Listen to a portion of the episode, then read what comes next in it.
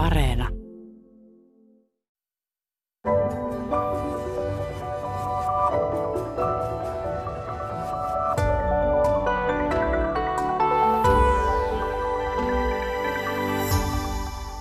Tervehdys, hyvät kuuntelijat. Niin, olemmeko me kognitiivisilta kyvyiltämme me ihmiset ylivertaisia tässä luomakunnassa, niin me ainakin tykätään ajatella. Tollahan me kyllä hyviä hahmottamaan kokonaisuuksia ja miettimään monimutkaisia asioita. Ja kuitenkin on todettu, että meidän ajatteluamme haittaavat monenlaiset vinoumat.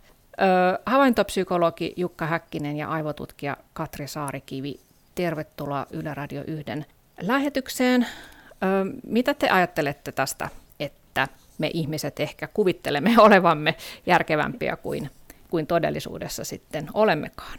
Kyllä meillä on ihan syytä olla tyytyväisiä omiin kyvykkyyksiin ja ehkä erityisesti siihen, mihin me kyetään me ihmiset yhdessä. tota, Voisi ajatella, että kaikki tämä sivilisaatio ja hienot tieteen edistysaskeleet on meidän semmoisen niin yhteisen ajattelun ja niin ponnistusten tulosta, että kyllähän niitä kelpaa ihailla, mutta kyllä mä oon sitä mieltä, että, että kannattaa myöskin pitää mielessä, että niin kuin yksittäinen ihminen on tosi helposti taipuvainen kaikenlaisiin vinoumiin ja ajattelun harhoihin. Ja kyllä jotkut niin porukassakin, meillä on tämä upea sanonta, että joskus joukossa tyhmyys tiivistyy, niin kyllähän toki sekin on mahdollista. Joo, kyllähän niitä, niitä erilaisia harhoi tai vinoomi, mitä termi oikeastaan pitäisi käyttää. Mä ehkä tykkään vinoomasta enemmän, se ei ole silleen mm. niin, niin semmoinen negatiivinen termi. Niitä on kyllä tosi paljon, että jos miettii jotain listaa, mitä kaikkea, mitä kaikkea löytyy, niin niitä on kyllä, kyllä niin kuin valtavia määriä. Sehän on niin kuin mielenkiintoinen juttu, onko ne sitten ne, ne niin kuin vinoomat, niin, niin onko ne niin kuin pelkästään negatiivisia asioita. Että, että, että useinhan ne vähän kuvataan silleen, että, että, että ihmiset on jotenkin ihmiset on vähän tyhmiä ja menee lankaan ja, ja tietysti joskus se onkin niin. Mutta sitten toisaalta mun mielestä niin kun nämä vinoumat niin, niin on myöskin niin kun osoitus siitä, että miten hyvin aivot voi tietyissä tilanteissa toimia. Et ne, on, ne on myöskin sellaista, sellaista meidän aivojen ja, ja meidän ajattelun ja toiminnan semmoista nerokkuutta. Että ne, ne tavallaan pyrkii, niin kun, pyrkii tietyllä tavalla saamaan aikaan sellaisia päätöksiä, jotka on riittävän hyviä, mutta sitten jotka tehdään nopeasti. Et, et, et, et monissa tilanteissa niin, niin tämmöinen vinooman tuottama päätös saattaa toimia ihan ok, mutta sitten taas joissain tilanteissa saattaa johtaa tosi paljon harhaan. Että, et, et, et, mä ainakin haluaisin niin ajatella silleen, että ne ei ole välttämättä meidän ajattelun puutteita, vaan ne on meidän ajattelun piirteitä. Mm. No puhutaan nyt sitten tarkemmin, että millaisia kaikenlaisia vinoumia on olemassa meidän ajattelussamme. Katri Saarikivi, sä kirjoitit kolumnissasi taannoin siitä, että älykäs ihminen ei välttämättä aina pysty järkevään ajatteluun ja, ja koulutetutkin ihmiset niin saattavat uskoa epätieteellisiin asioihin. Ja, ja kirjoitit tästä amerikkalaisesta dokumentista, jossa kerrotaan ihmisistä, jotka uskovat, että maa on litteä. Mitä sä tuon dokumentin kautta niin, äh, havaitsit juuri näistä näistä tuota vinoumista, mitä meillä saattaa ajattelussa olla? No ehkä juuri siitä dokumentista jäi mieleen se, että miten tärkeää ihmiselle on kuulua johonkin joukkoon ja miten kova hinta sillä sitten voi olla, että jos hylkää sen joukon ylläpitämät uskomukset. Että silloin niin kun vaakakupissa on se, että saanko pitää oman jengini vai ajattelenko tieteellisesti pätevästi niin ihminen voi hyvinkin pitkään sit niinku torjua semmoisia tavallaan faktoja ja ihan selvää näyttöä, jos se tarkoittaa sitä, että ei, ei pysty enää olemaan siinä samassa porukassa mukana. Mut siinä oli siis kyse siitä, että on tämmöinen porukka, jota seurattiin dokumentissa, jotka uskoo siihen, että maa on littana.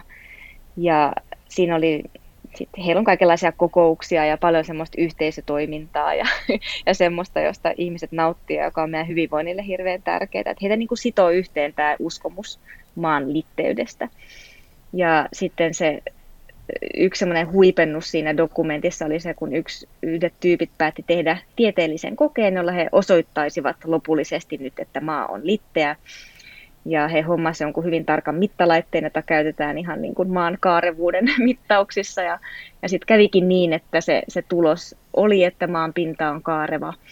Ja sitten he ei kuitenkaan pystynyt hyväksymään sitä, vaan päätti, että no te laitteen täytyy olla rikki, että meidän täytyy hommata se hienompi, kalliimpi laite, joka maksaa useita tuhansia, että sillä varmasti pystytään sitten osoittamaan, että, että me olemme oikeassa. Mutta oikeastaan niin kuin mullakin niin kuin se, kyse ei ollut siitä, että nyt naureskellaan sille, että ihmisillä on hölmöjä käsityksiä, vaan se oli hyvä esimerkki siitä, miten miten ajattelussa on monia puolia ja uskomuksissa on monia puolia. Että et se ei ole pelkästään sitä, että ihminen yrittää selvittää, mikä on totta, vaan uskomusten avulla myös kuulutaan eri porukoihin ja muodostetaan näitä sosiaalisia siteitä. Ja tuo sosiaalinen side, sehän on tosi tärkeä, tärkeä juttu. Itse harmi muuten, ettei ole nähnyt tuota dokkaria, pitäisi katsoa, kuulostaa, mm. kuulostaa tosi hyvältä. Mutta toihan tulee näkyviin muissakin niin tämmöisissä, niin voisi sanoa, ajattelun harhaporukoissa, vaikka salaliittoteoriaporukoissa, niin siellähän kanssa tulee tuo sosiaalinen aspekti, että, että se sitoo ihmisiä yhteen ja, ja tota, niin. sitä todellisuutta tarkastellaan sen, sen yhteisön kautta. Niin, että se on ihmiselle yksinkertaisesti tärkeämpi arvo, että hän kuuluu johonkin joukkoon kuin se, että, että hän nyt sitten arvostaisi sitä loogista hyvää päättelyä.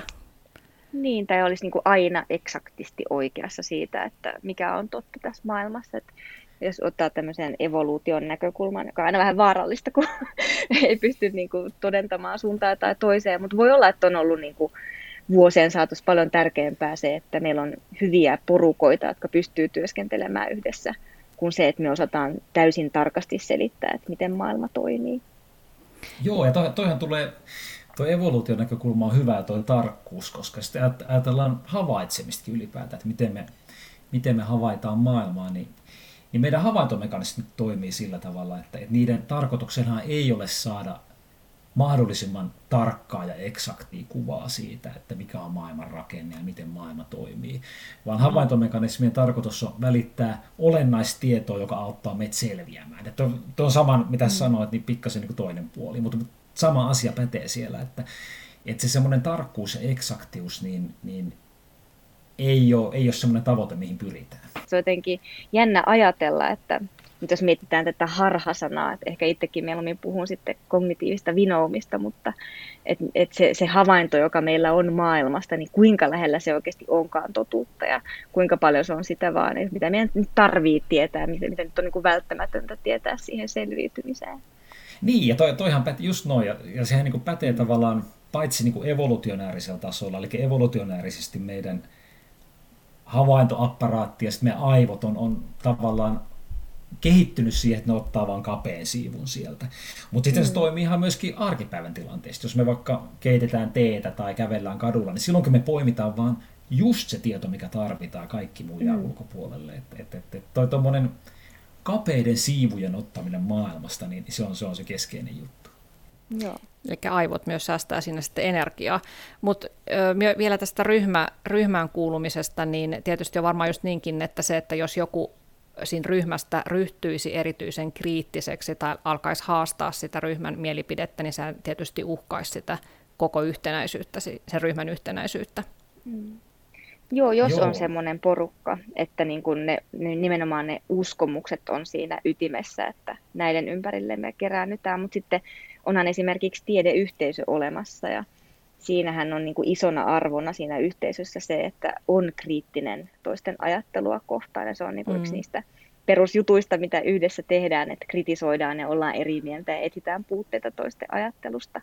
Ja oikeastaan tiedeyhteisössä se erimielisyys ja kritiikki vaan niin kuin vahvistaa sitä yhteisöä, koska se pyrkimyksenä on sit selvittää just, että mikä on sen harhan tuolla puolen tai mikä on semmoista, mitä oikeasti niin kuin on tässä meidän jaetussa todellisuudessa. Joo, toi, toi tiede on hyvä pointti, koska sittenhän voisi myöskin ajatella, että jos, jos miettii niin kuin siltä kannalta, että, että mi, mi, miten niin kuin voi tämmöisiä vinoomia vastaan ikään kuin kamppailla. Kun ajatellaan, että meillä kaikilla on niitä vinoomia, miten voi kamppailla, niin tieteellinen koulutushan on yksi tapa just, että, että, että tieteellinen koulutushan tarkoittaa sitä, että ainakin yritetään irtautua niistä omista vinoomista yritetään tunnistaa ne ja yritetään sille kriittisesti arvioida sitä. Että, että, että musta semmoinen tieteellinen koulutushan on tavallaan sille vähän tällaista vinoomien vastustamista, ainakin vinoomien tunnistamista. Mm. Mm, koulutus on lääke vinoumiin. Voidaan puhua vähän myöhemmin sitten vähän tarkemmin, että miten näitä voisi välttää näitä, näitä vinoumia, koska niitä vääjäämättä meidän kaikkien ajattelussamme on. Mutta Jukka Häkkinen ja Katri Saarikivi, puhutaan vähän tarkemmin nyt, että minkä tyyppisiä erilaisia vinoumia on havaittu. No itselleni tulee ainakin mieleen, että ihminen saattaa tehdä hyvin epärationaalisia tekoja, jos hän on vaikka rakastunut, koska se on niin voimakas tunne tila, että sitähän on verrattu jopa mielenhäiriöön. Tai jos on vaikka voimakkaasti univajeinen, ei pysty ajattelemaan ihan kirkkaasti, silloin myös ajattelee ehkä negatiivisesti tai, tai jotenkin ää, ei fokusoi siihen olennaiseen.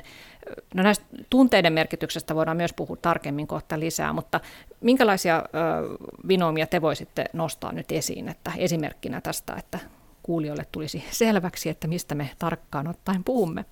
No, olisiko se tunnetuin, tunnetuin varmaan vahvistusvinooma, eli se, että me, me poimitaan, poimitaan semmoista tietoa, joka on meidän ennakko-olettamusten mukaisia, ja, ja jo, meillä on tavallaan joku taustateoria maailmasta tai taustateoria siitä tilanteesta, jotain olettamuksia, niin sitten me poimitaan niin kuin semmoista tietoa, joka vahvistaa niitä meidän uskomuksia. Olisiko toi nyt se, mm. ehkä se semmoinen kes, yksi keskeisimmistä, mm. voisi sanoa. Joo, ja ehkä semmoinen, joka näyttäytyy nykypäivänä näissä niin kuin monen somekeskustelun tai someriidan niin kuin ytimessä, että Joo, kyllä. vaikeus nähdä sitä toisen puolen ajattelua. Kyllä, Joo. Kyllä. Ja sitten on vielä niin kuin nämä, jotka vielä on algoritmit, jotka vahvistaa sitä, että ne oikein tukee sitä sun vinoumaa niin. Mm. Ja tähän liittyy varmaan myös sitten valikoiva muisti, eli ihmisellä on taipumus muistaa menneisyydestä asioita, jotka vahvistaa hänen nykyistä käsitystään tai, tai joilla hän niin ajattelee vain yhteys tähän hänen nyky- nykyiseen hetkeensä, vaikka niillä todellisuudessa ei ole mitään yhteyttä. Mm. Kyllä, ja sitten myöskin niin kuin taipumus jotenkin, että jos kaksi asiaa tapahtuu vaikka ajallisesti lähekkäin, niin oletetaan, että niin, siinä on syy-seuraussuhde. Että sitä ihminen näkee niitä niin kuin syy-seuraussuhteita ehkä turhankin herkästi ympärillään. Joo, ja sä oot Jukka myös puhunut näistä unista, että, että ne liittyy myös ehkä tähän valikoivaan muistiin. Niin, niin joo, kirjoitin mun kirjas niistä. Joo, sehän vo, voisi olla semmoinen, semmoinen niin kuin mahdollinen selitys, kun kauhean monet ihmistä näkee, näkee ennen unia ja, ja, tota, ja melkein kaikissa porukoissa, jos rupeaa juttelemaan että jostain tämmöistä ennen asioista, joku, joku kertoo oman tai vähintään sukulaisensa ennen että ne on tosi, tosi yleisiä.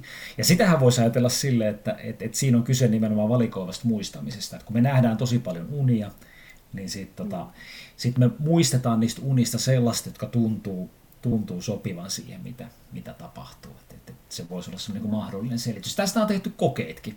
On tota semmoinen, semmoinen tota, muistaakseni englantilainen parapsykologian proffa teki, teki semmoisen kokeen, missä, missä tota, ihmisille annettiin tällaisia ää, keinotekoisia niin kuin keksittyjä päiväkirjoja ja sitten semmoisia saman henkilön unipäiväkirjoja. Ja ne luki niitä, sit ihmiset luki läpi, läpi niitä ja niiden tehtävänä oli, että niiden piti arvioida se henkilön persoonallisuus. Että arvioikaa tämä päiväkirjan perusteella, minkälainen tämä henkilö on. Sitten kun oli tehnyt sen tehtävän valmiiksi, niin sitten yllättäen niille tulikin semmoinen lisäkysymys. Muuten huomasitko, että että siellä unipäiväkirjoissa oli tiettyjä tapahtumia ja päiväkirjoissa oli tiettyjä tapahtumia. Sitten huomasi niiden välillä yhteyttä. Ja sitten todettiin, että ihmiset kiinnitti siellä yhteyksiä semmoisiin uniin, jotka oli ikään kuin toteutunut. Ja ne oli tietysti ne päiväkirjat ja unipäiväkirjat silleen sekoitettu, että eri ihmisillä oli erilaisia. Ja kaikista näistä kävi ilmi sen, että ihmiset valikoivasti kiinnitti huomiota niihin toteutuneisiin uniin. Eli sitten niiden mielipide oli se, että joo, että selvästi silloin oli tosi paljon enneunia, vaikka todellisuudessa silloin oli yhtä paljon toteutuneita ja toteutumattomia unia. Tämä on ihan näppärä koe, mikä tehtiin. Ja ylipäätään varmaan muisti on sellainen, joka muokkautuu ajan kuluessa, että meillä on taipumus ikään kuin tulkita asioita niin kuin me halutaan, että ne sopisi tähän päivään. Eli ikään kuin tarinallistetaan sitä omaa, omaa menneisyyttämme, että ei pelkästään unia, vaan ylipäätään elämäntarinaa. Joo, ja sehän on Tuohan tuommoinen niin meidän peruspiirre. Voisi ajatella, sehän on semmoinen, että me pyritään luomaan itsellemme semmoinen, semmoinen ikään kuin looginen ja merkityksellinen elämäntarina, ja jos me ollaan sellaisia niin kuin hyviä toimijoita, ja meillä on aina hyvät tarkoitukset, ja mulla on toimittu suht ok, että nimenomaan silleen niin kuin tarinallistetaan sitä, ja, ja te, tehdään semmoinen, niin kuin, kehitetään semmoinen niin kuin oma merkityksellinen elämäntarina.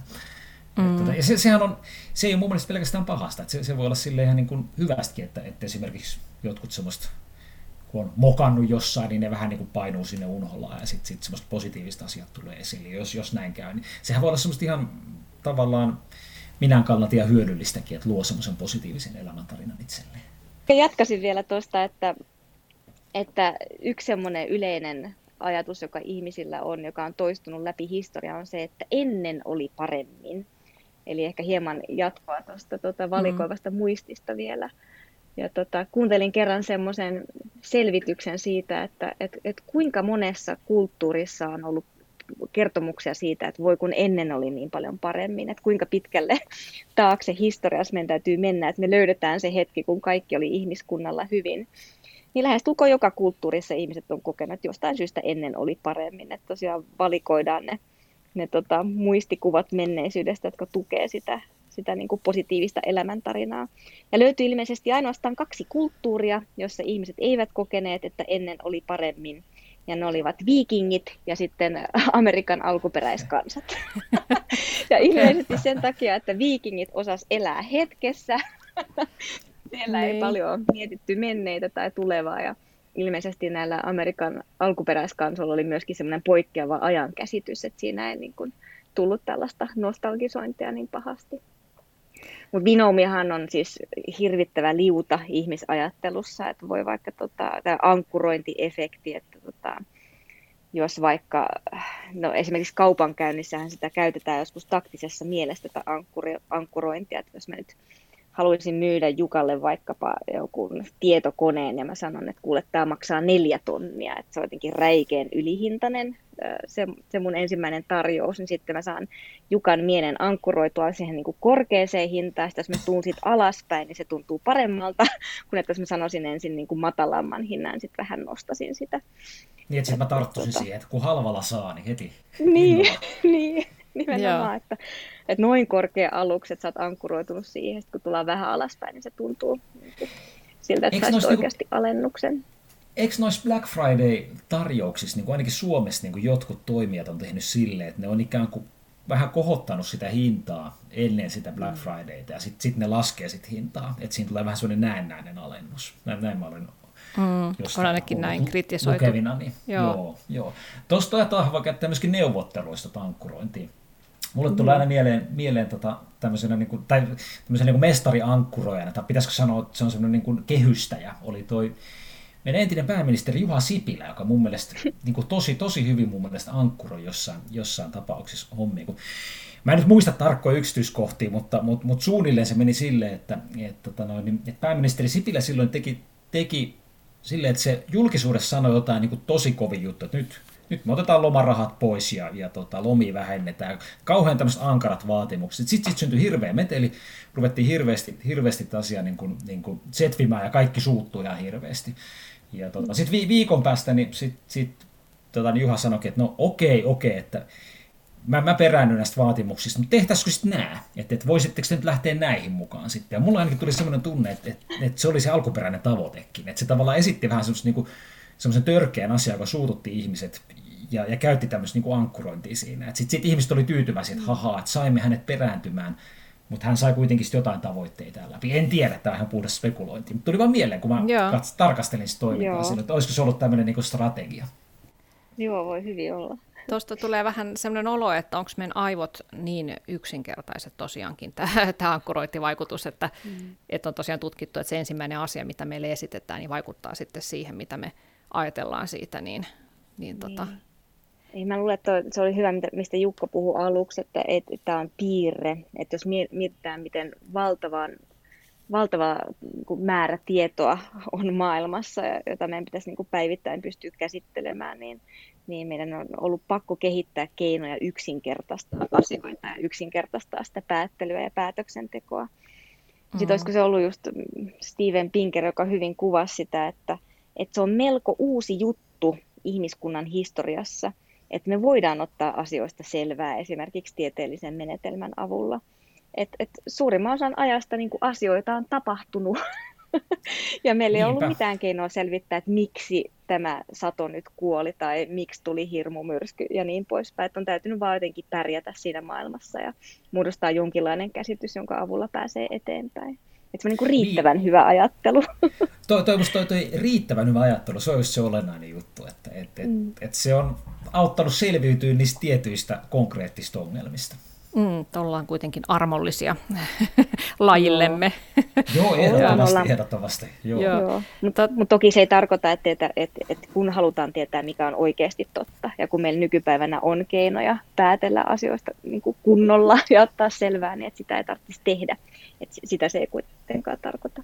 Tuosta tuli mieleen, kun Katri puhuit siitä, että meillä on tapana ajatella, että ennen oli aina paremmin, ja näin ajatellaan kaikkialla maailmassa kaikkina aikoina varmasti, niin tota, tähän voisi liittyä myös sitten, tämä kuuluisa psykologi Daniel Kahneman on puhunut tällaisesta fokusointiharhasta, jota voisi ajatella esimerkiksi siinä yhteydessä, että kun ihmiset miettii, että miten, miten, mitä liittyy onnelliseen elämään, niin heillä on taipumus kiinnittää huomiota vain yhteen tekijän, kun he arvioivat tulevaisuuden onnellisuuttaan sen sijaan, että he näkisivät kaikki tekijät ja sen kokonaisuudet, kaikki tekijät, mitkä siihen vaikuttaa, että ikään kuin ripustaudutaan siihen yhteen asiaan, ehkä vähän ö, pakkomielteisestikin, että tämän asian on toteuduttava tulevaisuudessa, niin sitten minä olen onnellinen, eikä nähdä sit sitä, mitä kaikkea muuta siinä voisi olla, mikä vaikuttaa siihen tyytyväisyyteen, tämmöisestä fokusointiharhasta myös on puhuttu.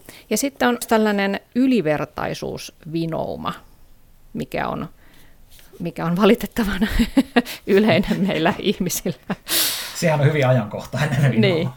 Et, et ajatus siitä, että et, et kaikki kuvittelee olemassa vähän keskimääräistä fiksumpia ja, ja, ja tie, tietämänsä niin kuin jostain, jostain asiasta. Et, et, et esimerkiksi niin kuin miehet kaikki kuvittelee olevansa keskimääräistä parempia autokuskeja ja, ja sosiaalinen media on täynnä tämmöisiä tartuntatautiasiantuntijoita, jotka, jotka aika hyvin verkosta löysin tietoa, niin kyllä, kyllä sitten tiedän. Me, me, meillä on semmoinen niin taipumus ikään kuin ylikorostaa tämmöistä, tämmöistä omaa, omaa tietämystä asioista. Mm. Ja sehän on, jälleen kerran mä sanoisin, että, että, että vaikka se on niin kuin hassua ja joskus ärsyttävääkin, niin silläkin on tavallaan pointtinsa. Että se pointti on sitten se, että, että ylläpidetään sellaista positiivista minäkuvaa. Mutta mut se pitää mm. tunnistaa, se pitää vaan tunnistaa, että, että, että, että sellainen siellä vaikuttaa. Ja, ja olennaista on myöskin, että ei, ei pelkästään naureskele niille, niille somen tartuntatautiasiantuntijoille, vaan miettii myöskin omaa itseään. Ne voi itseänsäkin miettiä sille realistisesti, että, että, että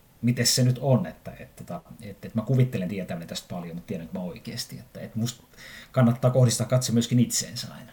Mm, se on totta. Ja tähän liittyy just sellainen älyllinen ylimielisyys, että, että on, vaikka ajatellaan, että no joo, mulla on tutkinto tästä ja tästä alueesta, niin minähän tiedän tästä alueesta tosi paljon, vaikka sitten opiskelua, josta saattaisi olla vuosi, vuosikymmeniä aikaa, että se ei ole enää niin kuin tämänhetkistä tietoa se, se, mitä aikoinaan on itse hankkinut, että semmoinen niin kuin asiantuntijuus, öö, ylivertaisuus, harha. Jukka puhuu hyvin, että, että, että kyllä ihminen tarvitsee tällaista, jota ilmeisesti kutsutaan itsetuntoa vahvistavaksi harhaksi.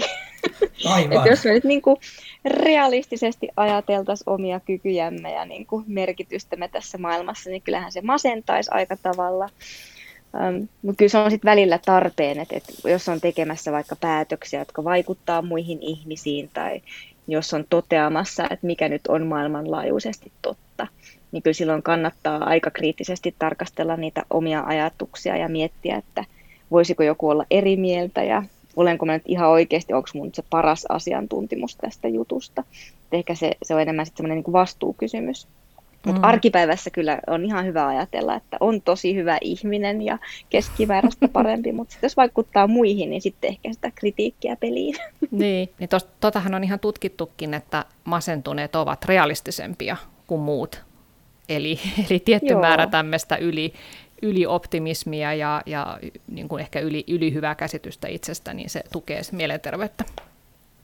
Niin, sitten nyt tulee mieleen, että voisiko tämä selittää sen, miksi tota, tutkijoiden parissa on hyvin yleistä niin masennus ja ahdistus. totta, Et, niin kuin... totta muuten, toi voisi olla hyvä, hyvä teoria siihen. Okei, mutta onko tuo ihan siis niin tämmöinen fakta, että, että on todellakin tilastollisesti enemmän masennusta tutkijoiden parissa Ky- kuin... Siis ainakin nykypäivänä niin mielestäni ahdistus- ja masennustapaukset on nousussa etenkin väikkärin tekijöiden keskuudesta, mutta toki ja niin kuin no muutenkin siis ihmiset, jotka akateemista uraa yrittää luoda. Toki siinä on hirveän monia tekijöitä, että epävarmuus, joka on kaikilla aloilla yleistä, niin se varmasti vaikuttaa myös, mutta rupesinkin pohtimaan, että voisiko tässä olla toinen syy. Jatkuvasti saa niin kuin, kriittistä palautetta omasta ajattelusta ja sen siitä, miten monin tavoin se on voinut mennä pieleen. Niin toi, toi on ihan mielenkiintoinen akateemisen maailman piirre itse asiassa, että, että, että positiivista palautetta mm. helposti niin tulee aika vähän. Että, että jos, jos saa jotain palautetta, mm. niin se on negatiivista, tai ainakin semmoista kriittistä.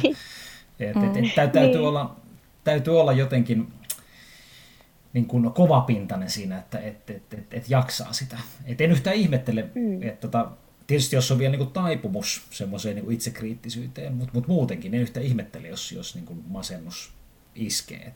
Se voisi olla niin kuin fiksua ajatella, että tutkimuksessa ja muutenkin, kun muodostaa mielipiteen jostain aiheesta, niin yrittäisi irrottaa siitä minuudesta ja minäkäsityksestä sen itse aiheen.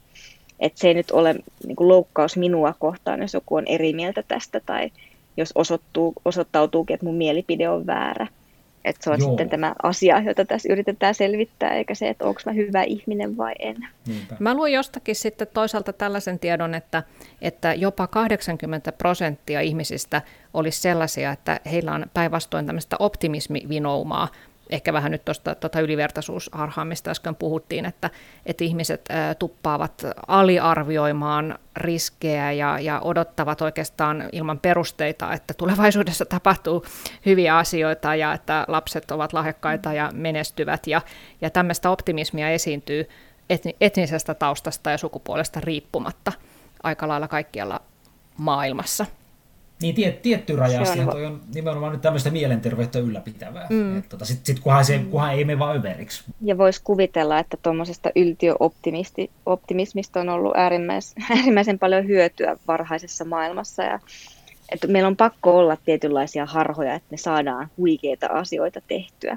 Että miten mm. niin kuin järjetön ajatus on aikanaan esimerkiksi ollut se, että pannaanpas ihminen tuonne kuuhun. tai tota, keksitään asioita, joita ei ole vielä olemassa. Että mm. kyllä semmoista järjettömyyttä ja tietynlaista vino, tietynlaisia vinoumia niin tarvitaan, että voidaan niin kuin sit ratkoa viheliäisiä ongelmia ja pärjätä semmoisissa tosi hankalissa olosuhteissa. Mä joskus niin, niin, lueskelin tästä niin. toivon, toivon tunteesta, että toivohan on, on niin uskoa siihen, että voi käydä hyvin, vaikka kaikki todennäköisyydet olisi sitä vastaan. Ja kyllähän se on äärimmäisen hyödyllinen vinouma tavallaan se, se toivo, kun on pakko vaan yrittää. Ja sitten sit, kun niin kuin riittävän moni jaksaa toivoa ja olla sen vinouman varassa, niin sitten joku selviää ja päästään taas niin kuin porukkana eteenpäin. Niin, tuossa jos miettii, miettii maailmaa vaikka muutama sata vuotta sitten, niin niin tilannehan on loppujen lopuksi niin nykynäkökulmasta aika karmea, että sanotaan vaikka lapsikuolleisuus on ollut suurta ja lääketiede on ollut täysin kehittymätöntä, ihmiset on kuollut vaikka mihinkä sairauksi. Jos sä oot vaikka saanut haavan sormeen jossain, jossain puutarhassa, niin sä oot saattanut kuolla siihen, ei kukaan voinut tehdä mitään. Että, et, et, elämä on ollut tosi paljon satunnaisempaa ja, ja kuolleisuus on ollut paljon suurempaa. Et, et silloinhan just on tarvittu tuommoista tota, positiivisuutta ja toivoa ja uskoa elämään, että, että on ylipäätään selvitty. Niin. Mutta hei sitten vielä näistä vinoomista, niin on olemassa myös tällainen illusorinen korrelaatio. Mitä se tarkoittaa? Se on myös erittäin yleistä meillä ihmisillä. Niin Katrihan mainitsi tuossa alussa, että, että, se on, että jos jotkut asiat esiintyy, esiintyy niin kuin lähekkäin, niin mm. sitten sit helposti kuvitellaan, että, että niiden välillä on joku kausaliteetti. Että sehän on tavallaan tavallaan niin variaatio tuosta vahvistusvinoomasta tai semmoinen niin tietty, tietty niin kuin versio tai osa vahvistusvinoomaa. Että, että sitten kun samaan mm. aikaan tosiaan tulee jotain, hyvä esimerkki vaikka, että, että joku, sä oot ajatellut jotain ihmistä ja se soittaa sulle, niin sulle tulee semmoinen tunne, että hetkinen, ennustinko mä sen puhelinsoiton. Mutta liittyykö tähän myös sitten stereotyypit ja ennakkoluulot, että, että me jotenkin yhdistellään asioita, joilla ei ole mitään yhteyttä. Että on ehkä joskus ollut joku tämmöinen kokemus, että, että se, nämä, nämä asiat olisi liittynyt toisiinsa. Vaikkapa nyt joku tämmöinen, että me nähdään erittäin hyvin pukeutunut ihminen, niin me heti ajatellaan, että hänen täytyy olla varakas ja korkeasti koulutettu, vaikka näin ei välttämättä siis mm. ole. Mutta että, että me vahvistetaan tällaista käsitystä, että siitä tulee sitten tämmöinen niin. stereotyyppi tai ennakkoluulo.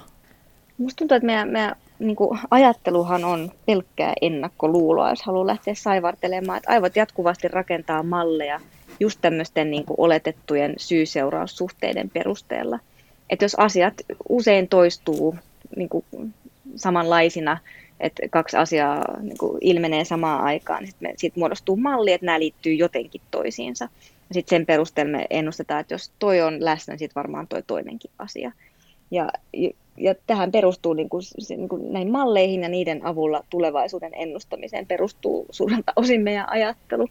Että niissä niin kuin ennakkoluuloissa ei tavallaan ole mitään pahaa, paitsi jos niitä sitten niin yli yleistää itse kuhunkin tapaukseen. Et nyt, nyt mulla on esimerkiksi malli siitä, että miten radiossa pitää käyttäytyä. Ja se on, se on muodostunut sen perusteella, että yleensä kun on ollut tämmöisissä tilanteissa, niin toimittaja kysyy ja sitten keskustellaan asiantuntijoiden kanssa ja niin poispäin. Et sit, et sitten, sitten sit tästä ennakkoluulosta tai tästä mallista olisi haittaa, sit jos, mä niin kun, jos tapahtuisikin jotain toisin ja mä en pystyisi ottaa sitä huomioon, mä pitäisin tiukasti kiinni tästä mun ennakkoluulosta, että tällaisia pitää haastattelujen olla nyt ja aina, niin, niin sitten sit voisi olla haittaa. Mm. Aivan, että se on vain ihmisen tämmöinen että siinäkin tavallaan ihminen haluaa säästää energiaa, että luo semmoisen sapluunan, että tässä yleensä toimitaan Joo. näin. Tätä on pakko luoda malleja siitä, miten maailma toimii, koska me ei voida ottaa joka ikistä tilannetta ja tietopistettä niin kuin uutena ja ainutlaatuisena. Että, että on pakko luoda kategorioita ja stereotypioita ja ne näkyy meidän ihan arjes, arkiajattelussa tosi runsaasti. Ja toihan näkyy myöskin aivotoiminnassa, että et, et sit niinku, et, et meillähän on niinku ennustavat aivot. Että et, et aivothan niin. ei toimi sillä, jos ajatellaan vaikka niinku näkemistä, niin, niin aivothan ei toimi silleen, että silmiin tulee jotain tietoa ja sitten sit se tieto menee piuhoja pitkin näköaivokuorille ja sitten se aivokuori jotenkin käynnistyy. Vaan, vaan kysehän siitä, että et, et se aivokuori on tosi aktiivisena, se odottaa, että tulee tietyn tyyppistä tietoa. Itse se aivokuori ikään kuin ennustaa, että se tiedon rakenne on tietynlainen ja se on ikään kuin valmiina ottamaan vastaan tietyn tyyppistä tietoa. Että sehän näkyy ihan niin kuin aivoaktivaation tasolla. Ja sehän on niin kuin mm. tosi olennaista tavallaan toiminnan nopeuden ja, ja tehokkuuden kannalta, että et ei, ei lähetä sille ikään kuin kylmäkäynnistyksen liikkeelle, vaan ollaan valmiina haarukoimassa jotain tietoa. Mutta sitten niin kuin haitallisia näistä ehkä niin kuin tämmöisistä ajattelun tason malleista tulee silloin, jos ne estää oppimista että ei pystykään päivittämään sitä mallia, että tapaakin sen, sen tota hyvin pukeutuneen ihmisen, joka ei olekaan pankinjohtaja, niin pystyykö sitten päivittämään sitä mallia, että kaikki hyvin pukeutuneet eivät ole niin kuin äärimmäisen rikkaita. Havaintopsykologi Jukka Häkkinen ja aivotutkija Katri Saarikivi. Puhutaan seuraavaksi vähän intuitiosta. Mä en tämä ei ehkä nyt ihan liity tähän ajattelun vinoumaan, mutta mä ajattelin kuitenkin, että tästä on ihan hyvä muutama sana vaihtaa, koska öö, kun ajatellaan sitä, että mitkä asiat vaikuttaa meidän rationaaliseen ajatteluumme ja semmoiseen loogiseen päättelykykyyn ja päätöksentekoon nimenomaan, niin intuitiohan on sellainen hitaasti nouseva epämääräinen tunne meidän sisällämme, joka ei välttämättä ei heti äkkiseltään ei tunnu siltä, että se tota, perustuu mihinkään varsinaiseen faktaan, niin saattaa olla vaikka sellainen tilanne, että on tehnyt jo jonkun rationaalisen päätöksen, että otanpa vaikka tämän uuden työpaikan vastaan, mutta sitten tulee sellainen epämääräinen tunne, että se ei olekaan hyvä juttu, niin ihminen on kovassa ristiriidassa, että kumpaa hän nyt uskoo, sitä intuitiivista tunnetta vai, vai sitä, sitä, että järkiseikat kuitenkin puoltaa sitä, vaikkapa nyt sen työpaikan ottamisen puolta. Ja sitten puhutaan tällaisesta ikään kuin alitajunnan viisaudesta ja kehotetaan ihmisiä kuuntelemaan sydäntään. Niin mitä te ajattelette tästä, että kuinka paljon – tai millainen merkitys intuitiolla on päätöksenteossa? No mä tykkään ajatella silleen, että, että niin kuin Jukka aikaisemmin puhuttiin näistä malleista, niin sehän on niin, että aivoissa tapahtuu aivan valtava määrä semmoista tiedon käsittelyä ja ennustusta ja tavallaan niin kuin matalan tason päättelyä, josta me ei olla tietoisia. Että voi olla, että pelkästään se lopputulema putkahtaa mieleen, että hyvä tai huono tai että niin kuin toi on kiva juttu ja toi ei. Ja mun mielestä se on mun ajattelussa intuitiota se, se kaikki, mitä ei tiedosteta.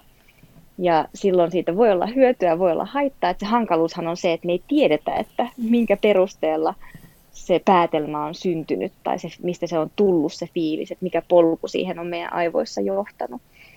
Että on ainoa niin kuin, keino on vähän niin kuin, miettiä ja yrittää niin kuin, jäljittää taaksepäin sitä mahdollista ajattelua, että mi, miksi mulle tulee tämmöinen olo, mistä, tää, mistä kaikesta tämä voi johtua.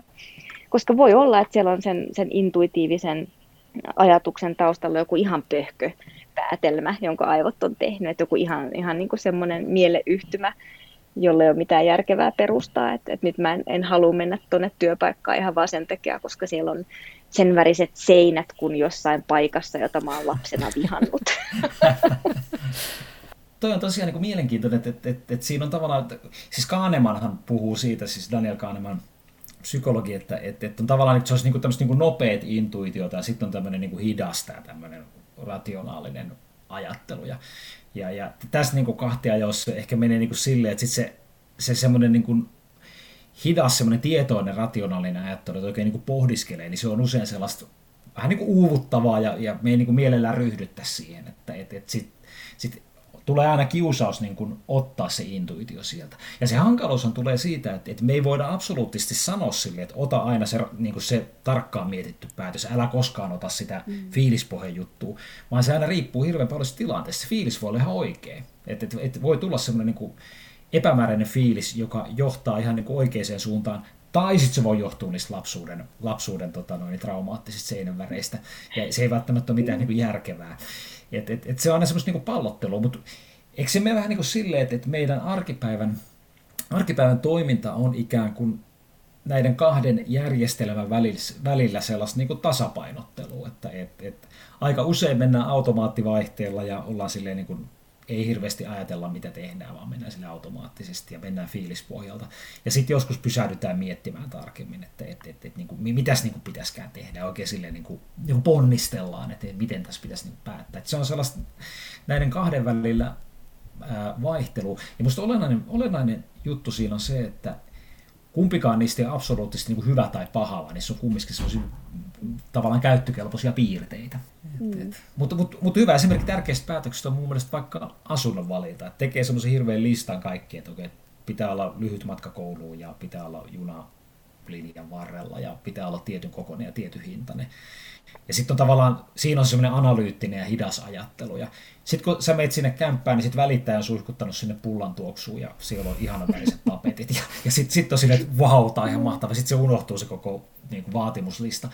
Niin sitten sit on niin kuin se, että että tota, et, et, silloin siinä on, on tietty riski, että sä silleen fiilispohjalta, jos sä meet täysin fiilispohjalta, niin ostat vaikka asunnon, joka on vähän liian kallis sulle. Tai siinä on jotain muita huonoja piirteitä. Tämä on ehkä esimerkiksi tärkeästä päätöksestä, missä kannattaisi silleen pysähtyä. Mutta sitten tässä meitä auttaa se upea vinooma, että ihmiset osaa kyllä selittää kaikki elämänvalintansa parhain päin. niin, tarinallistaa Se oli sitten. tarkoitettu. Joo.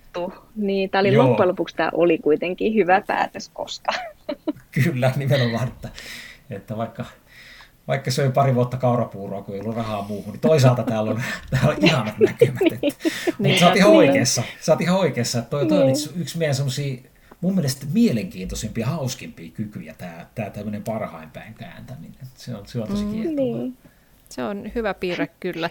Tähän ehkä liittyen, mä ajattelin seuraavaksi puhua vähän tunteiden merkityksestä, niin just tämä, että mikä fiilis on, että tuleeko semmoinen epämääräinen hyvä tunne vai epämääräinen huono tunne, että se, se vaikuttaa siihen päätöksentekoon, niin, niin ehkä sellaista emotionaalista viisautta, mä en tiedä, onko tämmöistä ilmausta kuin emotionaalinen viisaus olemassa, mutta viisautta on kuitenkin se, että pystyisi, ää, tai olisi, olisi sitä itsetuntemusta sen verran, että pystyisi tunnistamaan ne omat tunteet, mitkä siihen liittyy ja, ja että miten ne vaikuttaa mun mm. ajatteluun ja pystyy sitten ehkä säätelemään, säätelemään niitä tunteita ja ymmärtää, että ne tunteet voi olla myös ohimeneviä, eikä ne välttämättä perustu mihinkään todelliseen faktaan. Että, mutta kuitenkin ottaa tietysti sen tunteen myös huomioon, että mitä se haluaa mulle kertoa tässä tilanteessa, että mistä se, mistä se kumpuaa.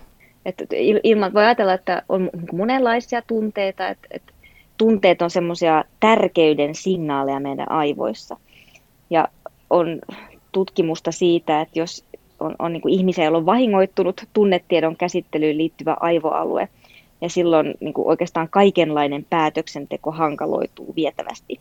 Eli, eli tunteet on vähän niin kuin koko ajan päällä, ne suuntaa meidän tarkkaavuutta ja näitä rajallisia mentaalia, mentaalisia resursseja siihen, mikä on tärkeää. Eli, eli yhtäältä tunteet, niiden on pakko olla mukana päätöksenteossa, että me voidaan tehdä päätöksiä. Mutta sitten ne mm. taas, niissä on myöskin tämä niinku vinouttava vaikutus.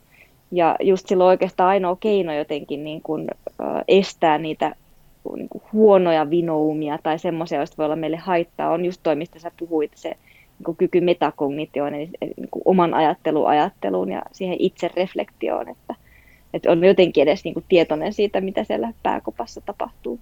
Joo, ja tähän tietysti liittyy sekin, että, että meillä ihmisillä on taipumus siihen, että me pystytään usein ratkomaan paremmin toisten ongelmia kuin oman elämämme ongelmia, koska ne on tunnetasolla just niin lähellä meitä, että ne tunteet mm. sotkee sitä, sitä semmoista viileää tarkastelua. Joo, kyllä. Ja toihan on semmoinen taito, mikä olisi varmaan niin kuin sanotaan vaikka sosiaalisessa mediassa ihmisille niin kuin se, mitä, mitä ne voisi harjoitella. Että et, et sitten kun joku kirjoittaa jotain ärsyttävää ja sitten sit, sit nousee se raivon tunne, niin, niin sitten sit ehkä pieni reflektiohetki ennen kuin naputtelee sen vastauksen. Että se, se olisi joku semmoinen niin tämmöinen empatiakoulu paikallaan. Kyllä. Aivan. Niin. Ja mä, mä oon itse harjoittanut tätä tuolla liikenteessä joskus, kun, tota, kun tota, ajelee autolla, niin, niin autolla saattaa käydä silleen, että et, et, ihmistä voisi ajaa silleen vähän niin kuin huolimattomasti. Sanotaan vaikka jostain niin kuin, joku vähän kiilaa sun eteen jostain risteyksestä liikenneympyrästä, niin, niin, niin sitten siinä nousee semmoinen hetkellinen ärsytyksen tunne, että et, et, niin kuin.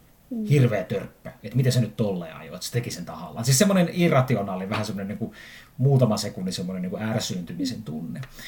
Mutta sitten mä ruvennut tekemään sille, että mä olen miettinyt sitä, että okei, että, että itse viime viikolla mä tein tolleen samalla tavalla, ja enhän mä ole törppö, vaan mulla vaan sattui olemaan kiire päiväkotia, ja mä olin vähän ajatuksissani, että, että, että, että sehän johtui vaan siitä tilanteesta, että mä vähän nyt niin kuin tulin siihen liikenneympyrään silleen niin kuin viime tingassa.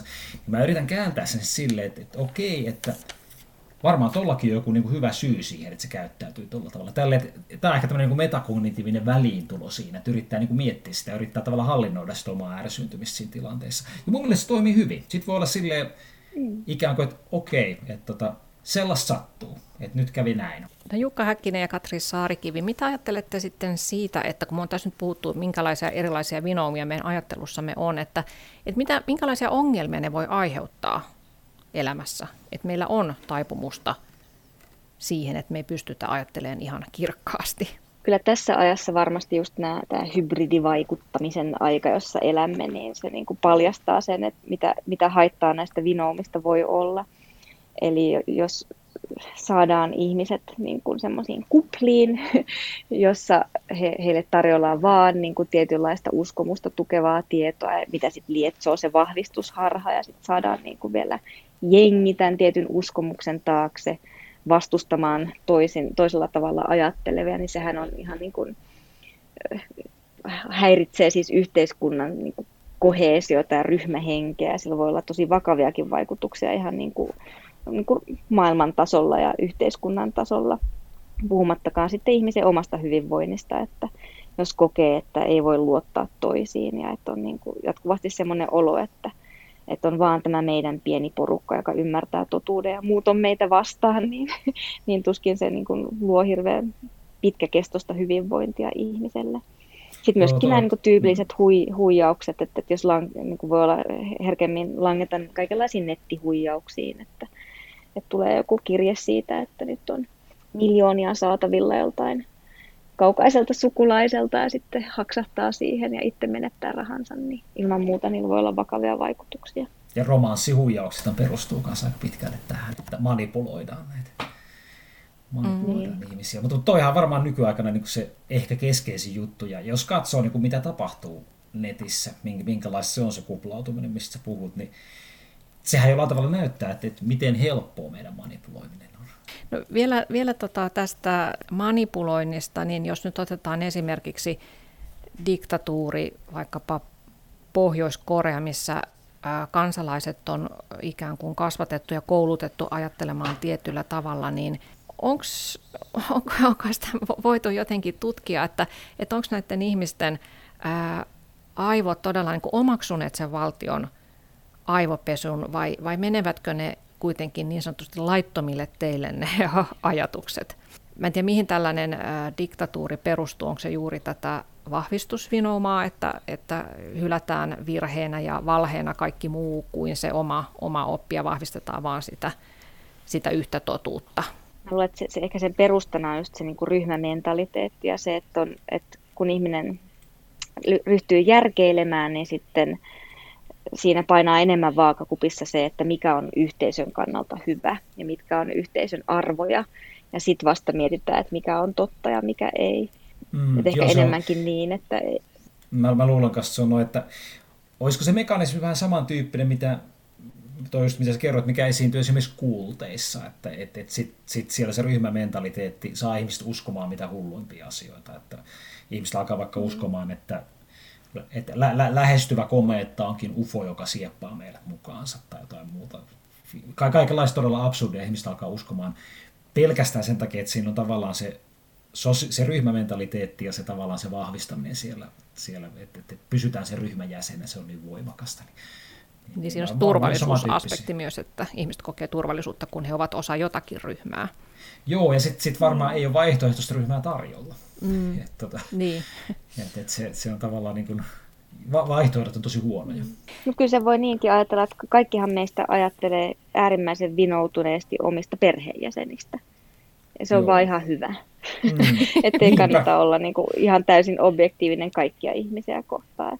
Mm. Siinä onkin tärkeämpää sitten, että se on se oma jengi ja niin kuin veri vetää kotiin päin. Niin. Tuli mieleen, että tässä näissä tämmöisissä huijausasioissahan on, on kysymys just mitä suurimmassa määrin näistä äh, vinoimista, niin kuin tässä sanoittekin, ja, ja mä luin tuota tällaisesta, varmaan ehkä tekin luitte tällaisesta äh, norjalaisesta tapauksesta, tämä on jo kymmenen vuoden takaa, mutta tämä tuli nyt esille, koska tästä ollaan tekemässä äh, dokumenttielokuvaa, niin siellä oli tämmöinen nuori poika, joka huijasi keksineensä aurinkovoimalla toimivan puhelinlaturin ja hän meni sitten esittelemään sitä elinkeinoministerille, joka oli sitten aivan innoissaan ja, ja, ja tota, koska tämä tapaus ilmensi kaikkia niitä asioita, mitä tämä ministeri omalla kaudellaan halusi ajaa, eli vihreää energiaa ja, ja innovaatioita ja, ja, ja oli nuori keksiä ja vielä, vielä tämä poika oli maahanmuuttajataustainen, eli hän halusi sitäkin sitten korostaa.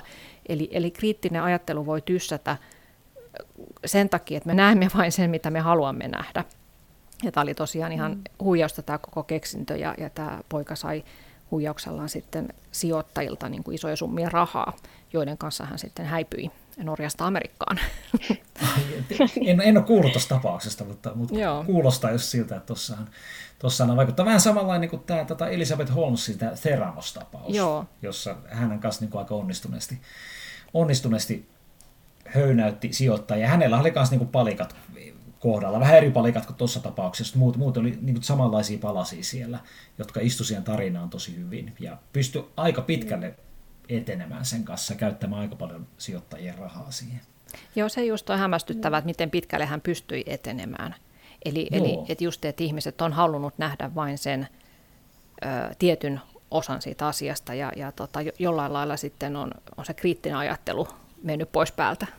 Joo, ja ilmeisesti tällä henkilöllä on ollut jotenkin poikkeuksellisen hyvä kyky ikään kuin manipuloida näitä ihmisten, ihmisten piirteitä, saada ihmiset uskomaan itseensä. Että, että katsoin semmoisen dokumentin, dokumentin hänestä, ja, ja siellä oli semmoinen työntekijä, joka kertoi, että hän oli ihan täysin niin kuin vihanne, että tämä homma ei toimi ollenkaan. Ja, ja tota, hän meni sitten Elisabetin loppuun puhumaan, että, että, että, että eihän tässä nyt ole yhtään mitään, että, että tämä meidän teknologia ei toimi ollenkaan. Ja sitten hän niin kertoi, että puolen tunnin päästä hän tuli pois sieltä ja hän oli jotenkin taas niin energisoitunut ja vakuuttunut ja usko taas siihen yritykseen. Sitten ihmettelin, että mit, mitä oikein tapahtui. Että tota, miten, voi olla mahdollista, että, miten voi olla mahdollista, että, että hän, hän taas on niin täysin mukana tässä, vaikka hän oli vähän aikaa sitten ihan niin valmis lopettamaan työskentelyn täällä. Et se on ollut ilmeisesti todella taitava tässä ihmisten manipuloinnissa. Tuleeko teille Jukka ja Katri vielä mieleen muita tällaisia niin kuin huijausyrityksiä esimerkiksi markkinoinnissa – puhelinmyyjissä, mitä tahansa, missä, missä käytetään hyväksi tätä ihmisen taipumusta ajatella vinoutuneesti. Ostoskanavilla, mä en tiedä, onko vielä ostoskanavia, mutta ainakin joskus, kun oli, oli tota, niin ostoskanavia, niin, niin tota, siellä oli silleen, että, että siellä oli sellainen tarjous, että ostat tämä, tämä poikkeuksellisen hyvä paistinpannu. Nyt, nyt saat niin kuin näin halpaan hintaan. Sitten siinä pyörii semmoinen kello, että tämä tarjous on voimassa vaan niin tietyn ajan. Että nyt on kiire. Sulla on 15 minuuttia aikaa ostaa tämä, tämä pannu, ja sitten sä et enää saa sitä näin halvalla. Ja siinähän tämä kiireen tuntu ja tämmöinen stressi, niin sehän heikentää meidän kykyä niin kuin ajatella analyyttisesti. Eli että me tavallaan sitten mennään enemmän sille fiilispohjalta. Ja siinä, sehän on esimerkki tämmöisestä niin kuin manipuloinnista kiire ja sitten niin kuin resurssiniukkuus. Sitten mä oon kuullut joskus semmoisen, mä muista keneltä mä kuulin sen jotain myyjältä, että jos haluaa, että, että asiakas niin kuin tekee nopeasti ostopäätöksen, niin sanoo, että tämä on viimeinen. Ah, ja sitten tulee että on pakko saada se, se on Joo. viimeinen, ne loppuu Joo. äkkiä. Joo. Niin, äkkiä ihminen kokee toi. onnistuneensa, kun hän onnistui saamaan sen viimeisen. Siis mä voisin kuvitella, että mä menisin tuohon, jos mä niin miettisin, että mä olisin melkein niin kynnyksellä ostamassa jotain, niin sitten se sanoisi, että että tämä on nyt viimeinen, että jos sä haluat tänne, sun otettava tämä. Niin tuntuu, että tuohon lankeisi aika helposti. Tuntuu pahemmalta menettää jotain kuin saada jotain. Että jos sitä menetystä, niin menetyksen uhkaa korostaa, niin sitten se voi saada ihmiset liikkeelle. Tuossa aikaisemmin Jukka Häkkinen ja Katri Saarikivi tulikin jo esille, että ajattelitte, että, että koulutus on paras tapa estää näitä vinoumia. Se on paras lääke. Mitä, mitä muita keinoja te voisitte sanoa, että miten itse kukin voisi, voisi pysähtyä miettimään omaa ajatteluaan ja, ja havainnoimaan niitä mahdollisia vinoumia? No olisiko ainakin se semmoinen, niin kuin, mistä puhuttiin, se metakognitio, eli se semmoinen oman päätöksenteon ja oman ajattelun ja omien mielipiteiden reflektointi, semmoinen pohtiminen, että, että, että hidastaminen tärkeiden päätösten kanssa. Ja sitten se, onko se paholaisen asianajaja, että, että ole oma jotenkin, oma, ole, ole oma kriitikkosi, eli miten joku voisi olla eri mieltä tästä. Että miettii aina sen niin kuin, ne vastalauseet valmiiksi. Mm, että jos, jos on täysin vakuuttunut, että jokin asia on totta, no, niin miten joku voisi päätyä vastakkaiseen mielipiteeseen? Tai ainakin nyt vähintään kyseenalaistaisi niitä omia käsityksiä. Joo, toi, toi, Joo. Niin toi kyseenalaistaminen on tosi tärkeää. Ja, ja se on jotenkin, musta tuntuu, että se on nykyään jotenkin vaikeampaa. Siis silleen, että erityisesti niin kuin somekuplissa tuntuu, että ne jotenkin ne samanmieliset tulee siihen samaan kuplaan, niin siellä on vähemmän vähemmän sellaisia poikkeavia mielipiteitä, että tulee vähemmän sellaista, sellaista kyseenalaistusta. Mun mielestä hyvä esimerkki on ehkä, mistä tulee kyseenalaista, mistä lukee vaikka sanomalehtiä, näin yksinkertainen asia. Jos vaikka vaikka niin kuin sen sijaan, että lukee somefiidiä, niin lukee sanomalehtiä. Esimerkiksi lukee, mä luen vaikka Hesaria. Niin siellä on niin osastitusta mä oon samaa mieltä ja sitten osastitusta mä oon tosi eri mieltä. Mä oon silleen, että et, et, et, et, et, miten tämä toimittaja on voinut kirjoittaa tällä tavalla. Tässä nyt ei ole mitään järkeä. Mutta sitten se on hyödyllistä, kun sitä alkaa silleen miettimään. Sillä on varmaan joku hyvä syy olla tätä mieltä. Ja sitten sit rupeaa sitä kautta niin jotenkin kyseenalaistamaan semmoista niin omaa ajattelua, että onko tämä mun tämmöinen näinkin voimakas reaktio tähän johonkin mielipiteeseen, niin mistä se oikeastaan johtuu? Että onko tämä mun mielipide ihan niin kuin kaikilta osin oikea? Musta se on semmoinen, mitä voi niin arkipäivästä tehdä, että yrittää lukea monista lähteistä tietoa, että ei, ei pitäydy pelkästään siihen someen. Se on vaikeaa päästä irti siitä vannoutuneesta mielipiteestä. On, on, ja se on, se on just silleen, mm Mä just semmoinen, että sunnuntai-aamuna lukee Hesari ja sitten sit joku kirjoittaa, että verenpaine alkaa nousi, että ei voi olla totta, että tämä nyt, tämä, tämä on nyt todella, että mä pu, pu, puolisolle alan mouhkaamaan, että katso nyt, miten, miten tämä niin on, tämä, että, että, että hän kirjoittaa ihan väärin. Ja sitten hetken kuluttua mä rupean miettimään, että okei, no kyllä tämä ehkä on jotain pointtia, että se ei ole täysin väärässä, että tässä asiassa on tämmöisiä harmaa sävyjä, mutta se on työlästä, se on niin kivuliasta, että ei viittisi ruveta tekemään. Et sehän siinä on ehkä se ongelma, että, että olisi paljon helpompi mennä sillä ärsyntymisreaktiolla, kuin alkaa sitten silleen ruotiin niitä omia mielipiteitä. Mutta miten tylsää olisi se, että olisi aina tiettyä mieltä, että mielipiteet ei koskaan muuttuisi, eikä koskaan niin kuin, muuttuisi ihmisenä millään tavalla. Että voi jotenkin yrittää ehkä innostua siitä muutoksen mahdollisuudesta ja sen niin kuin, uusien näkökulmien mahdollisuudesta. Mutta mun mielestä avain on toi just, mitä Jukka kuvasi, että jatkaa lukemista. Vaikka se ärsyttää, vaikka tulee sellainen hö-olo. että kyllä mullekin joskus sen huomaa ihan tutkimustakin tehdessä, että mulla on ajatus, että tämä homma voisi mennä näin. Sitten mä törmään artikkeliin, joka sanoo, että ei se meekään noin. Niin silloin mä saatan huomata semmoisen ihan ohimenevä hö, hö-tunteen. Ja sitten mä, hei, miksi mut tulee tää hö-tunne? Et eikö se ole vaan siistiä, että se ei mennytkään niin kuin mä ajattelin, että tässä onkin vielä enemmän pengottavaa. Jukka Häkkinen ja Katri Saarikivi varmaan olennaista tästä keskustelusta on muistaa nämä, mitä viimeksi tässä puhuttiin, että, että jatkakaa lukemista, jatkakaa asioiden selvän ottamista ja, ja takinkääntö niin sanotusti, niin se on hyvä asia, siitä pitäisi innostua, sitä ei pitäisi vältellä. Ja, ja ehkä voisi sanoa, että, että semmoista todellista viisautta on ymmärtää se, että meidän järkevyydellämme on rajansa, että emme kuvittele olevamme järkevämpiä kuin olemmekaan. Kiitoksia ja oikein hyvää päivänjatkoa teille hyvät kuuntelijat.